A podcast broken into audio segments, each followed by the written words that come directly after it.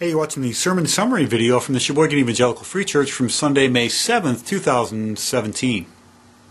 The message was entitled True Love, and if you haven't done so already, you should take a look at 1 John chapter 3, verses 11 through 18 before you continue with this video. Well, we live in a world that is very confused about love. Love is everywhere talked about, but everybody's definition of love is their own.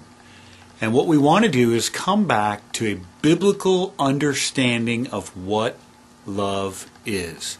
Jesus showed us the love of God by giving up his life and offering himself as a sacrifice for our sin. He is the ultimate expression of true and real love. And so when the people around us demand love and they demand that their expectation of warm feelings be met, we come back to what the scriptures teach us about true love. We learned as we looked at the love of Jesus that his love for us was sacrificial. He didn't serve himself, he served us. His love was shaped by God's will, not the feelings of the people around him. His love met the ultimate need of each person, not merely what the person said was their want or their desire. He expressed his love for us in a continual way. It wasn't sort of intermittent. And his love for us is eternal. It points us back to the Father rather than temporary, which again becomes all about me.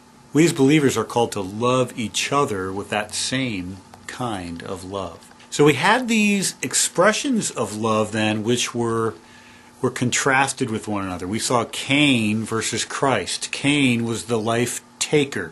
Cain served himself. Cain did it his way.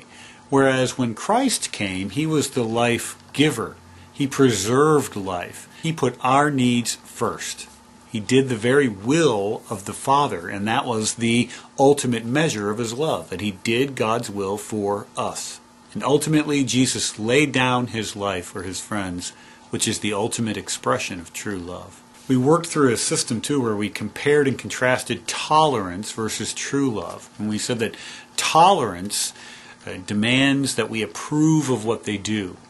But love says, I will love you even when I do not approve of what you do. Where tolerance says, you must agree with me and what I think and what I do. But love says, I will tell you the truth about Christ and about what God wants, even when it's hard for you to hear it. But tolerance says, you must allow me to have my own way.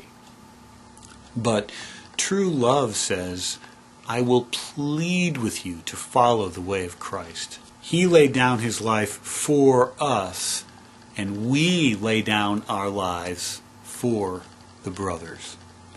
And finally, we looked at some expressions of love. Any brother in need is an opportunity for us to share our worldly goods and to help, to actually express the love, to show kindnesses, to give. We come back to this issue.